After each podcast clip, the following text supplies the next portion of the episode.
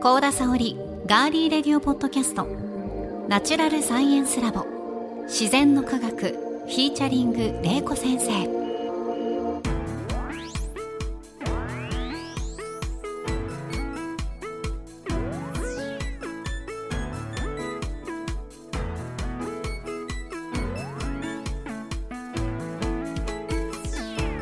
皆さんこんにちは。ガーリーレディオポッドキャスト。ガリレディパーソナリティの高田沙織です。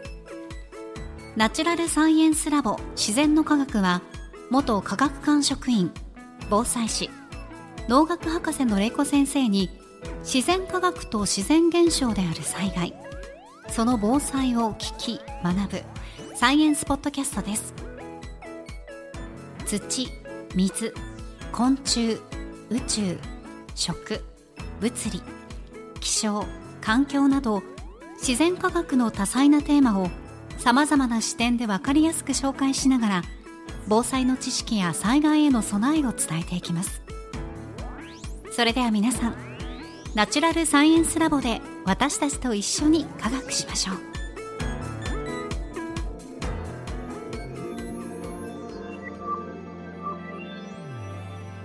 まずはこのラボの先生をお呼びしましょう。玲子先生です。よろしくお願いします。はいお願いします。さて元日に発生しました令和6年能登半島地震から早くも1ヶ月が経ちました。自然の科学の1月の4週分は昨年末に収録を済ませていましたので番組内ではそのことに触れていませんでしたが毎回玲子先生が後半にお話ししてくれます防災豆知識防災のワンポイントアドバイスを皆さん改めて聞き返したり思い出していただければと思います、はい。先生いかがでしたか？その1月1日に発生した地震驚かれたんじゃないですか？そうですね。私、うん、あの東北の方にいたんですけれども、えー、あの緊急地震速報がね、はい、携帯に鳴り響いてであのかなりね大きな揺れを感じたので、うん、なのでまあ最初どこで起こったかってすぐわからない状態だったんですけど、はい、私も一緒でした。そうですよね、うんなので、まあ、何度もあそこ能登半島地震が起こって今までもね、はい、最近でも起こってたんですけどまさかあそこで震度7の揺れになるとはちょっと思ってなかったですね。それも1月1日お正月の日の午後でしたもんね、はい、うん驚きましたね。あとまあ津波がね注意報とか警報が出ていて、はい、であの東北はですねあの日本海に接する私山形県にいたんですけど、あのまあ、海の近くにいたらおそらくね津波注意報であのもうすぐに避難しなきゃいけなかったんですけど私山の方にいたのであの避難する必要はなかったんですけどねもうかなりあのテレビとかであの見てたんですけど強く呼びかけてましたよね。うんだから本当にあのまだまだ支援とか復興はこれからだと思うんですけれども、はい、あのまあ、見守ってあの私たちに何ができるかね考えていきたいなと思ってます。はい、はい、えそこで今月は毎回後半の防災ワンポイントアドバイスで災害時の支援や災害時の心のケアなどを玲子先生にお話ししていただきたいと思いますのでぜひ皆さんこちらもお聞きください。さあ玲子先生2月に入りました自然の科学今月はどんなテーマでしょうか？はい。今月は、えー、災害とデザインについてお話しします。はいまずですね最初の命を守る絵文字ということで、はい、あのピクトグラムですね、まあ、そちらのお話をします。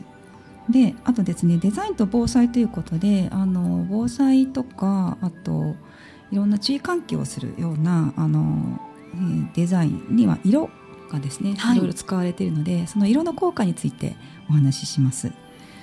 あとはあのユニバーサルデザインということでどなたでも外国人障害者の方どなたでも分かるデザインっていうのがあの、まあ、私たちの身の回りにもありますしあの災害時とかいろんなところで使われているので、まあ、そのお話をします。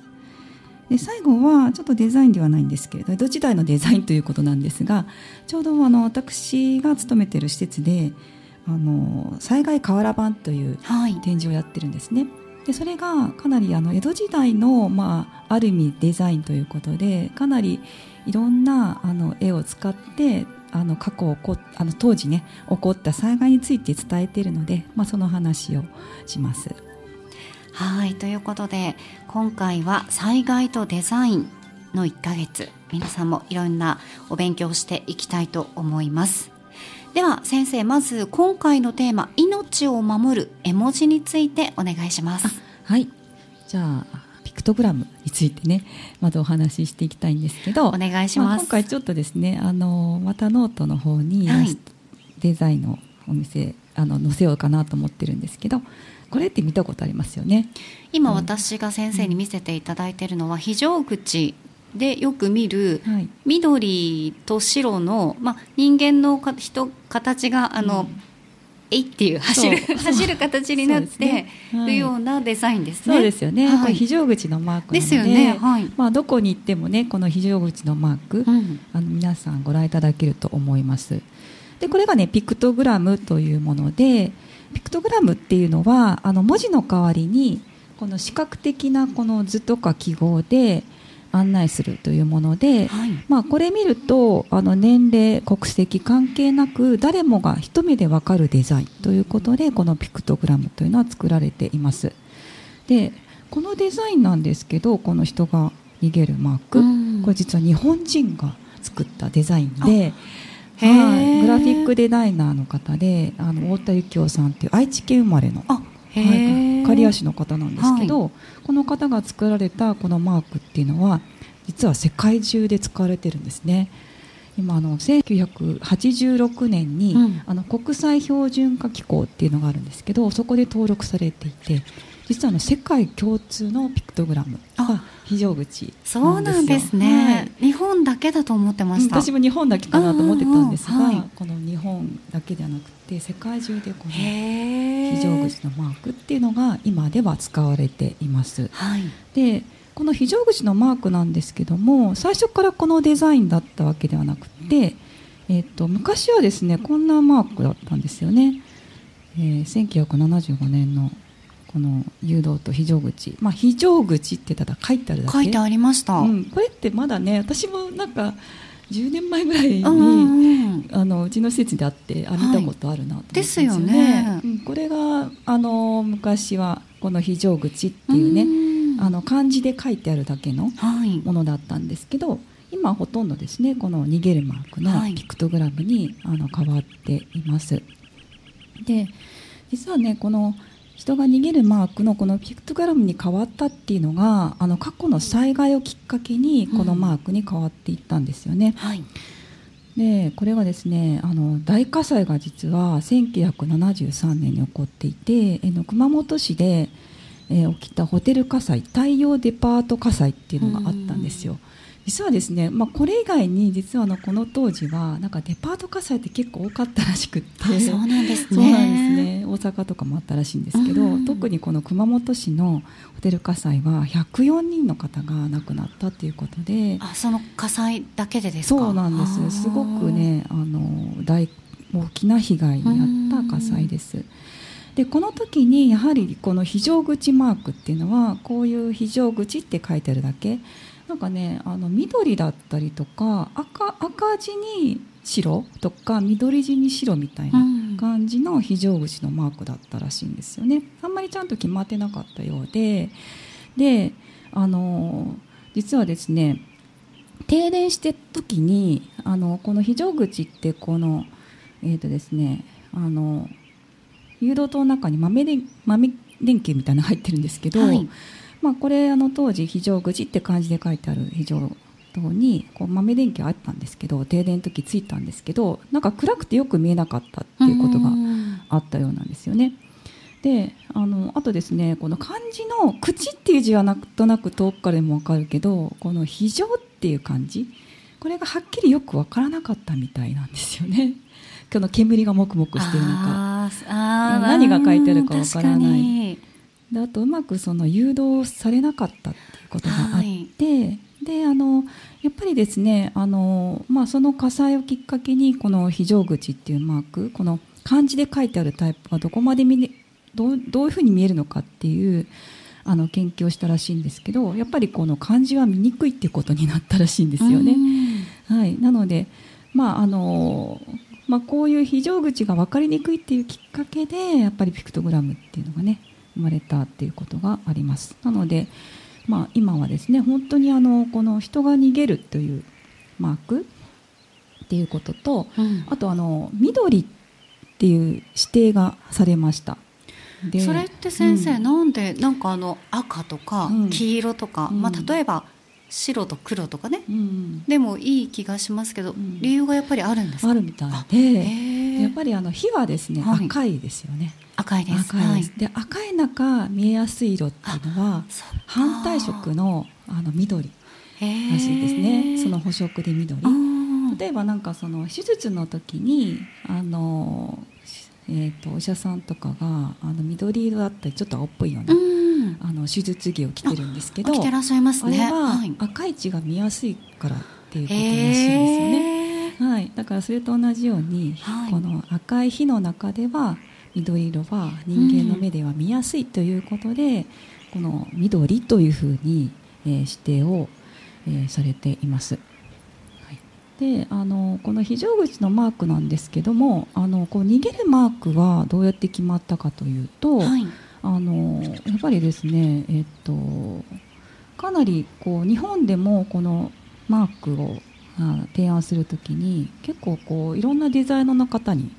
えー、依頼してで最初なんか3000ぐらいあったらしいんですね。どういうマークにするかっていうことで。でその中からあの日本で選定した時にはやはりあのデザインが見やすいかどうかとかあの明かりが少し暗くなっても見えるデザインなのかとかやっぱりこう煙の中で見えるかっていうね。あのそういうテストも得てそういう日本の案が選ばれたそうです。はい、であの、まあ、すごくこういいデザインだったのであの、えーと国際標準化機構というところに日本が申請したんですけれども。で最初ですねなんかその日本案っていうのがあの最初断られてしまってロシアのこのですね案ですね今ちょっとイラストでもあの沙織さんにお見せしてるんですけど、はい、今見てます、うん、これがねロシアの案だったらしいんですよ。ロシアの案は、うん、扉がちょっと開いてるのが見える感じですかね。そうですね、うん、扉がついててそうですよね。人がなんか白いあそうですね。で出ようとしてる。同じようにまあ人が出ようとしてるっていうデザインなんですけど、まあ、日本はちょうどこう扉がなくて四角いところにあの緑色の人が逃げるっていうマークで、はい、あのまあ、どっちがこう単純で見やすいかっていうとやっぱりなんかこうあのあんまり細かいデザインが入ってると、ちょっと見やすい見にくいかなっていうふうに私は思うんですけど。えーねどうですかね？どっちがまあパッと見。なんか本当に慌ててる時に、うん、パッと見やっぱりその人が逃げるっていうそれだけにフォーカスされてる日本の今のデザインの方が分かりやすいかなと思いますけどね。うん、そうそうですよね、うんここだよっていうので、うんうん、なのでなんかこう実験データをすごく日本は取ったらしいんですよね、うん、なのであの最初なんか、えー、そんなのもうロシアの案決まってるから、うん、えー、そんないらないよって言われたらしいんですけど すごい日本はですね、はい、実験データを示して、はい、でそれであのこれはすごく見やすいデザインなんだっていうことで説得して実はこう日本案が採用されたそうです。あそうだね納得。それではまあそんなに実験データがあるなら、うん、まああのそれがいいねっていうことになって、うん、今のその逃げる非常口のピクトグラムがあの決定したそうです。はい、でこの非常口のマークの誘導灯っていうのはあの今ですね LED なんですね。昔は蛍光灯だったんですけど、はい、今 LED になってますしあの蓄電池が入っているのでえっと、停電しても20分はついてます。あ、うん、なのであの火災の時とか地震の時停電してもこの非常口のマークはあのパッと見すぐ分かるので、まあ、災害時はそこに向かって避難するっていうことをねあのしてほしいと思います。はい、であとそのビルとかだとなかなか逃げるのにね避難に時間かかるのでいやなんか私もちょっと考えたことあるんですけど、はい、例えば百貨店とかで普通に買い物とか、うん、なんかこう化粧品とか見ようかなっていう時に人もいっぱいいらっしゃるじゃないですか、はい、地震とか火災とか起きたら、うん、果たしてどこに逃げるんだろうって思ったこと本当にあるんですよ。うん、どこにあるのかなって一回ちゃんとこうぐるって見たことあるんですけどあんまり分かりづらいですよね。そうかね分かりにくいところにあるんですよ。ですよ あれもうちょっとなんかなんとかならないのかなと思うんですけどね。ねだからまあ普段からちょっとね、うん、気にしてもらえると本当はいいんですよね。非常口でマークあそこにもあるんだなここにもあるんだなっていうことで。うんうんあの必ずビルでも2か所以上避難する経路っていうのは作ることになってるんですよ消防法で、はいうん、だからああそこにあるなあそこにあるなっていうのは、まあ普段から確認する習慣を本当はつけてほしいんですけどね。は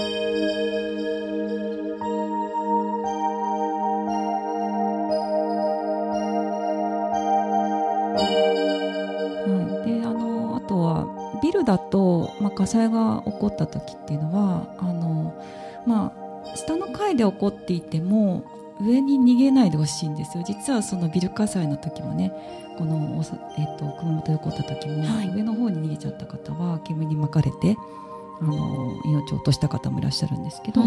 の煙ってこう上にすごいスピードで上がっていくんですね、はい、暖かいので、はい、なんかその1秒間に3メートルぐらい上がっていくのですごいですね、うん、だからまあ2箇所必ずあるので、うん、避難するこの非常口マークはだからあの下の階で、えー、火災になっていても別の避難、えー、非常口を見つけて、そこから下の方に逃げるっていうふうにねあのしてほしいなと思うんですけどそう分かりにくいんで、まあ普段からお買い物行った時とかお出かけした時とかはあのまあ、今日のお話を思い出していただいて、はい、あれは太田幸男さんが日本人が作ったんだとか思いながら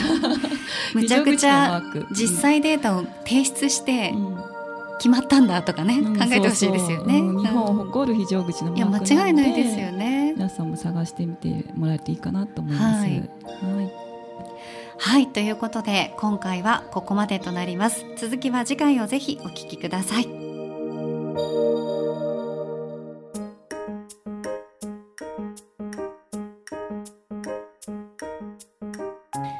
さあ、玲子先生、この自然の科学では防災士でもある玲子先生からリスナーの皆さんへの防災豆知識や防災ワンポイントアドバイス、毎回一つ教えていただいています。今回は何でしょうか？今回は災害時の支援についてお話をしていきます。はい。はい。で、あのまあ、1月1日ね、冒頭でもお話しましたけど、能登半島地震が発生しました。で被災のか被災された方に本当にお見舞い申し上げたいと思います。はいで、まあ、被災地以外の方っていうのはやはりこうじゃあ今何ができるのか私たちがあのこれから何何をししたらいいのかっていうふうにね、うん、思われてる方気が休まらない方も、ね、いらっしゃると思います。なので今回は災害が起こった時に長期的に私たちがあのまあ、未災者ってね被災されてない方がどんな支援ができるのか何ができるのかについてちょっとお話をしていきたいと思います。お願いします、はい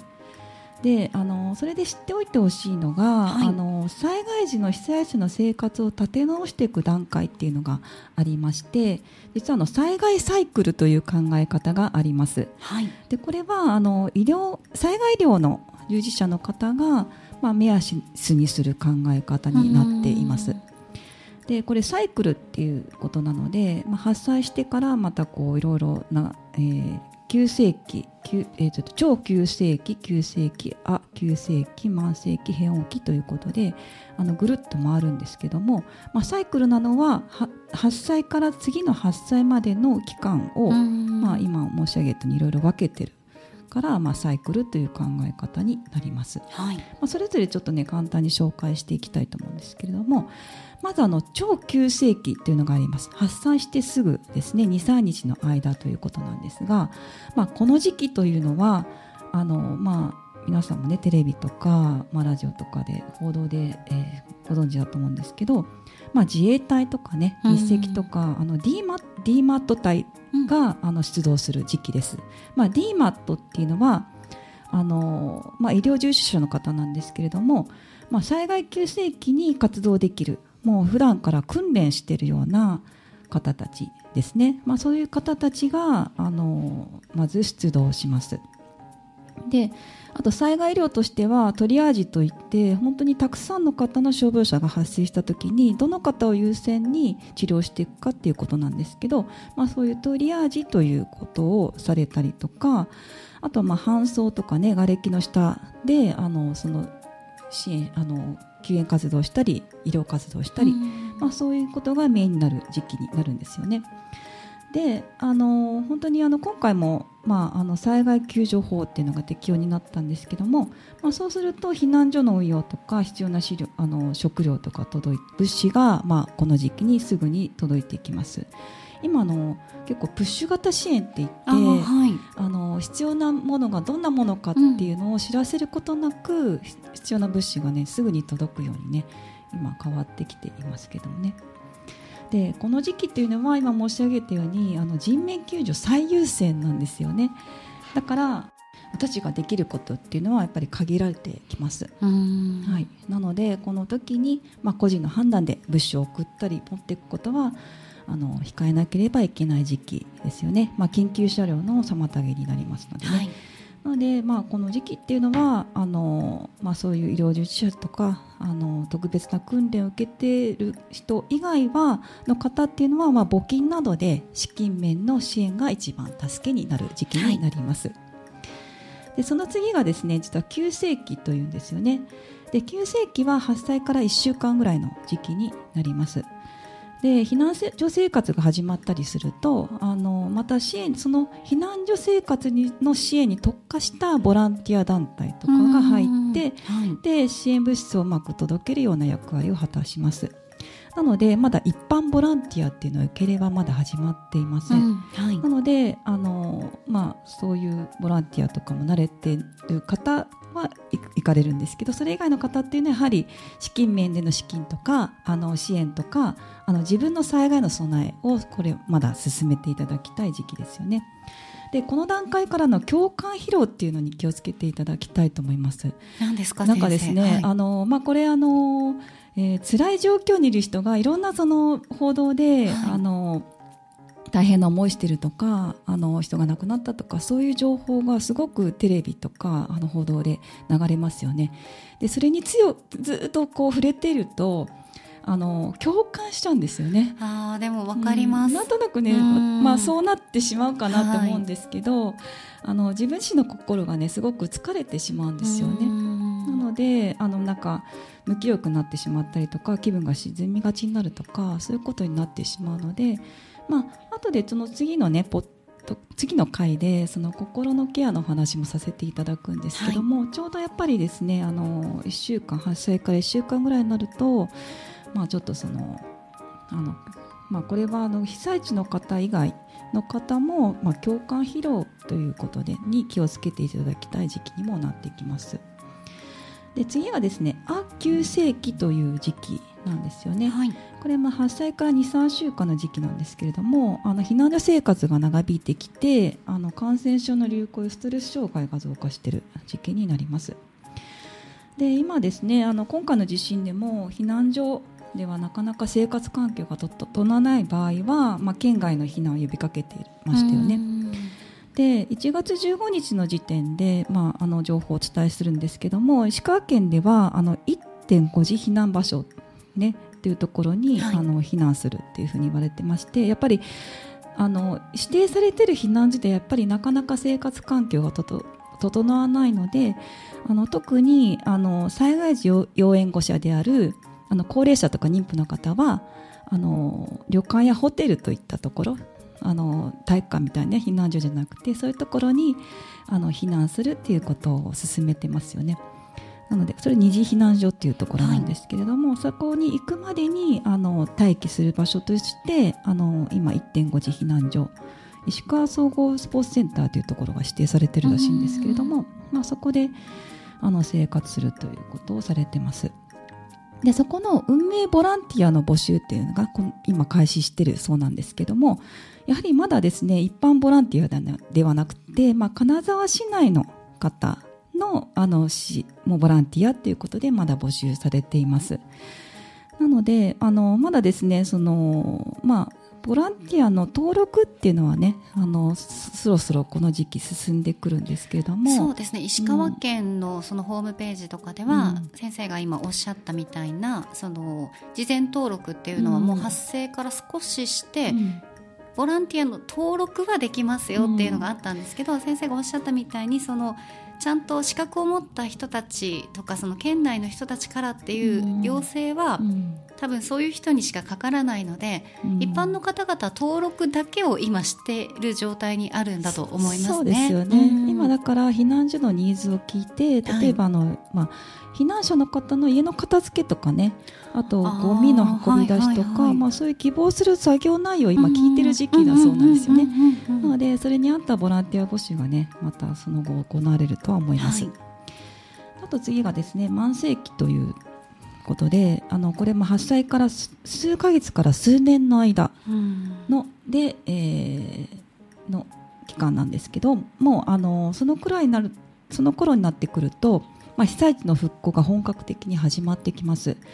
なので、まあ、医療体制その場所の医療体制の整備とか、まあ、災害公営住宅ということでね家が住めなくなってしまった方がそこに移動するということでそういう住宅もできてきます。なので実はまあそこで終わってるわけじゃなくてまだ全然ですね中長的な支援っていうのがあの被災地大きな災害など必要になりますよね、だから数年単位で本当に支援って必要になります。実はあのそこでね結構あの、えっと、一般ボランティアがね必要になる、うんうん、ねあのえー、家が壊れてしまったりしてあと津波で流されてしまってその必要なその方の思い出の品とかねそういうのを探してあげたりとか、うん、なんか写真とかを探してそれを洗浄するボランティアっていうのもあるそうなんですよ。へそんなだとね結構一般の方もできるので、うん、そうですね、うん、そういうのがねあの必要だっていうことであれば皆さんねその時にボランティアとしてね現地に入ることもできると思います。で最後なんですけど平穏期ということで、はい、まあ、これ復興が終わった時期なんですけれども、まあ、災害の影響がなくなるとあの防災とか減災の取り組みっていうのができるようになります。なので次に来る災害に備えるってあの防災計画を作ったりマニュアルを作ったりとか防災訓練をねする時期になります。なのでこの平穏期に、まあ、あの今回ね能登半島で大きな被害に遭った方以外の方っていうのはこの時期平穏期ですよね。なのでこの時期にどれだけ備えるかでやっぱり発災時のダメージが異なってくるので、まあ、被災地以外の方っていうのは、まあ、被災地を見守りつつ今私が、ね、なたちが何を準備できるのかとか、自分の備えをね進める時期なんじゃないかなというふうに思います。で今回その目安としてちょっとね何年っていうとか何ヶ月っていうふうにお話しさせていただいたんですけど、はい、このサイクルっていうのはどれぐらいの期間で巡るのかっていうのはその災害の規模であったりその土地でも異なりますので、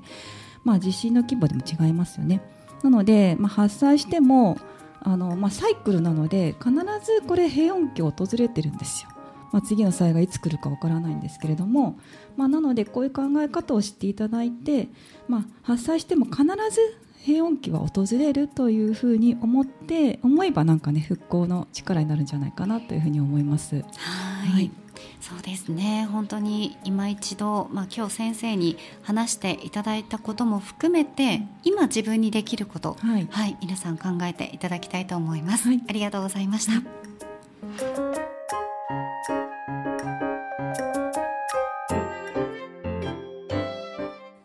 このしぜんのかがくは毎週金曜日に配信します。 Firstory、Apple Podcast、Spotify、Google Podcast、Amazon Music ほか、いろいろなポッドキャストアプリやサービスで番組をフォローしてお楽しみください。番組 X のアカウントのフォローもお願いします。ご感想や玲子先生に聞いてみたいことは、お気軽にメッセージフォームや X のメンションやコメント、引用リポストなどでお寄せください。ハッシュタグは自然の科学とガリデリの2つをセットでつけてくださると番組スタッフがチェックできますのでよろしくお願いします。